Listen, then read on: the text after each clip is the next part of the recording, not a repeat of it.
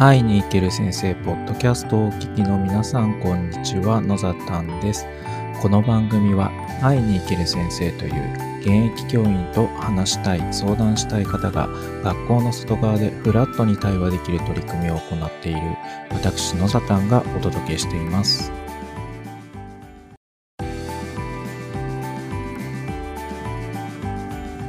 9月1日、えー、水曜日です。皆さんいかがお過ごしでしょうか？9月になり、えー、新学期が始まっているんですかね、えー、多くの学校で、えー、学期が始まりましたよとかですね、まあ、高知県内も、まあ、僕の勤務校はもう始まってるんですけれども他の学校も始まってなんか時差登校というんですかね、分散登校が始まりましたっていうようなニュースもあったりしていますが、ね、えー、毎週水曜日ですね、えー、っと、まあ、ある教育会社さんが主催してくださっている、そこ今現役の教員、まあ、現役の教員っていう結構尖った人たちが集まって、まあ、いわゆるこう話すような、まあ、毎週出ると出なきゃいけないとかそういう会ではないんですけど、まあ、人が集まっては意見交換し合うそういうな場があるんですがそこでもですね、各県、まあ、各都道府県って言えばいいですかね各地域の先生方集まっていて、情報共有なんかをしていて、うん、やっぱり、学校によって、えー、学校種によってもそうですし、えー、っと、まあ、そうですね、公立、私立によっても対応が違うのかな。うん、で、もちろん地域によっても対応が違っていて、えーまあ、そういう中で情報共有できるのっていいことだなっていうふうには感じています。で、そうすることで、こう、なんて言うんですかね、物のの見え方が少し変わってくるというか、別の視点を持つことで、えー、ずっとね凝り固まってた部分がこう違って見えてくるっていうのは、えー、いいことだなというふうに思ってありがたく参加をさせてもらっています。で、えっ、と、まあ、それにつながる話を今日はちょっとお伝えしたいんですけれども、えー、なんでこう、授業を受けるんだろうとか、なんで学ぶんですかっていう質問があったり、えーまあ、なんで教科まあ、僕理科の教員なんで理科やるんですかっていうのを、まあね、聞かれたりもするんですけれどもうんとそうですね。えー、まあなんか最近、えー、ちょっと思ったのがあまあニュースだけ、えー、ニュースでも取り上げられたりしてましたけどえっ、とまああなんですかね日本でアシッドアタックって言えばいいですかね。英語でアシッドアタックまあ酸を巻いて、えーえー、相手を傷つけるような行為が英語ではシットアタックというんですね、まあ、それが行われて、えーまあ、事件沙汰になっていて、えー、使われたのが硫酸というので報じられていて。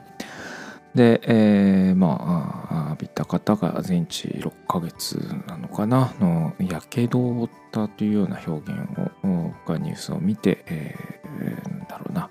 あやけどって表現をしてるんだなっていうふうに感じ取ったんですけども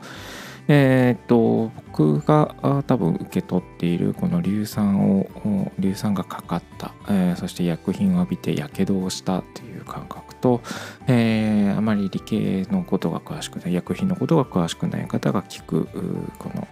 えー、硫酸を浴びてやけどをしたっていう感覚がきっと違うんだろうなというふうに感じていてうんなんだろうな。なんとなく怖いなんとなく危なそうな酸という名前のついている、えー、硫酸というものをなんだろうな皮膚につくことによって、多分、うん、すごく強そうな酸なので、えー、何かこう皮膚が炎症を起こしたりしてるのかな、うん、みたいな感覚なのかなっていうふうに、えー、まあ何かの人に聞いてみたり、えっ、ー、と、まあ、どういう捉え方されてますって聞いても、やっぱこう、なんか、なんか危なそうなものがかかったから、なんか、あ何かが起こっちゃってな、なんか良くないことは起こってそうみたいな感じに、多分捉えられてるんだろうなと思うんですけど、えっ、ー、と、これもですね、えっと、高校、中学、高校、まあ、高校かな、高校の科学なんかでは、この硫酸っていうものの、多分使われたのは濃硫酸って言われるものなんですけれども、この濃硫酸の性質っていうのを少しでも、えインプットしてると、まあ、想像ができるのかなと思ったりもしています。というのも、えー、濃硫酸ですね、特徴として脱水をするというのがあって、て、えー、水をどんどんどんどん吸収していくんですね。でこれが、うんと、ただの水ではなくてこの分子の中の水ですらこう吸収していくっていうのをよく使うんですね。でえーとまあ、動画なんかに上がってたりもしますので、えー、見れる方は見ていただきたいんですがあの砂糖ですね、えー、グルコースと呼ばれるもの、えーと、炭素と水素と酸素という成分からできていますけれどもこれに、えーと、濃硫酸をかけると,、えーと炭化していくですね、えーと、水素と酸素がどんどんどんどん硫酸に取られてしまって、えー、炭だけが残ってしまうという状況が起こるんです。なので砂糖に濃硫酸をかけると液体をかけただけなのに本当に真っ黒焦げの、えー、炭素ができてくるという状況が起こるんですね。でこれが皮膚についたらって想像するとあなんとなくこういう要素がつくのかなというふうに、えー、思っていますでそういうふうな見方ですよねそういうふうなものの見方というか捉え方というかそういう幅を広げると,、えーと、その伝えられてるものの本質というか、えー、中身というのがつかつかみやすくなってくるのかなというふうに感じています。で、うん、なんかそういう視点の増やし方だと思うんですよね。でなんかその視点が増えることが何だろう何の役に立つんですかっていういう人もいるんですけど役に立つかどうかわからないです。役に立てるかどうかはその人次第だと思うんですけどでも知ってるっていうのとかなんかこういう見方があるとか、そこにこう違和感感じたら少し調べてみるとかそういったことが増えてくると違ってくるんだろうななんてことを思うんですね。で、えー、と今科学の化学ケミストリーの話をしましたけれども、うん、くよく言うのは、まあ、例えば生物の話だと特に中学生の小さな生き物微生物なんかを扱ったりしますけどえー、っと教科書によく出てくるミジンコっていう生き物がいるんですね。ミジンコ。あこれも多分調べていただくといいんですけれどもミジンコの様子って大体こうイラスト描くと可愛らしい雰囲気で、えー、目がクリクリっとしててなんかくちばしのようなものがあって、えー、触手があってシャカシャカ動かしてますみたいな多分そういうイメージの人が多いんじゃないかなと思うんです。であれ横から見てるんですよね。えー、でなぜあれ横から見るかっていうと顕微鏡で見る都合上大体横倒しになってしまうんですね。なんだけど生き物なのであれは360度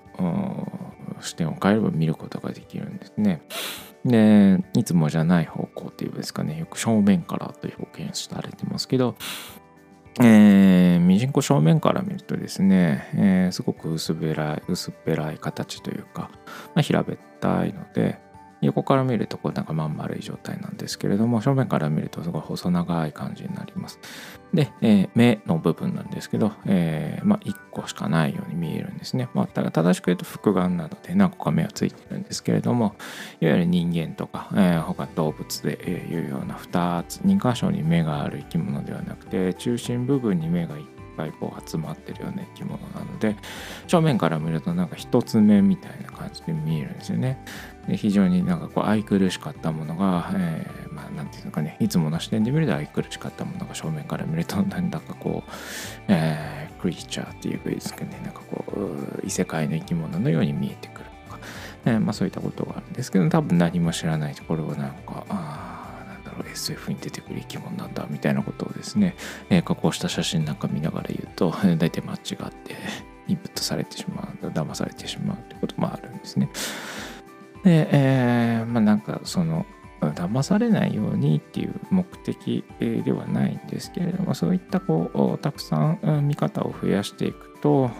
結果としてこうなんだろうな人生の見る幅が変わったり物の見方が増えていったりうん捉え方に工夫ができたり、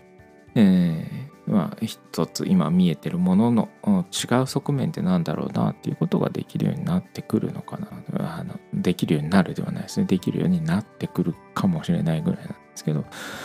あそういったあこうなんかトレーニングというか発達のステップを一歩一歩踏み,、えー、踏んでいく登っていく。まあ、よちよちでいいと思いますし、えー、どんな人間でもですね、そんなに勢いよく駆け上がってはいけないですし、一段一段丁寧に登っていくしかできないですけどそういったことがうーんなんだろうなこう学問を知るとできるのかなというふうに思っています。でそういったことをこうなんだろうな面倒くさいとかなんかもっと簡単な方はないのっていうようになってしまってることが少し、えー、今の学現場の課題なのかなというふうにも感じています。なので大人の皆さんもですね、えー、この見方どうなんだろうとか他の見方ないのかななんてことをですねお子さんと一緒に考えるきっかけにしたいなんでこのニュースこんな風なこと言ってんだろうと。これってどれぐらい危ないもんなんだろう。そんなことをですね是非考えると、うんですかね。学ぶことの意味っていうのが少し輪郭がはっきりしてくるんじゃないのかなっていうふうに最近思っているところです。そんな感じでうん、なんか授業も進めたりもしてるんですけれども、まあ、何かの参考にしていただければなと思います。そんな形で、うん、なんかね、せっかく、見えてるものがあると思うんで、え皆さんがこう気づいた時に何か少し調べてみる。深く掘ってみる、うん、違う視点で見てみる。なんてことをぜひしてみてもただければいいなと思っております。というわけで、えー、今日は以上になります。聞いていただきありがとうございました。それではまた。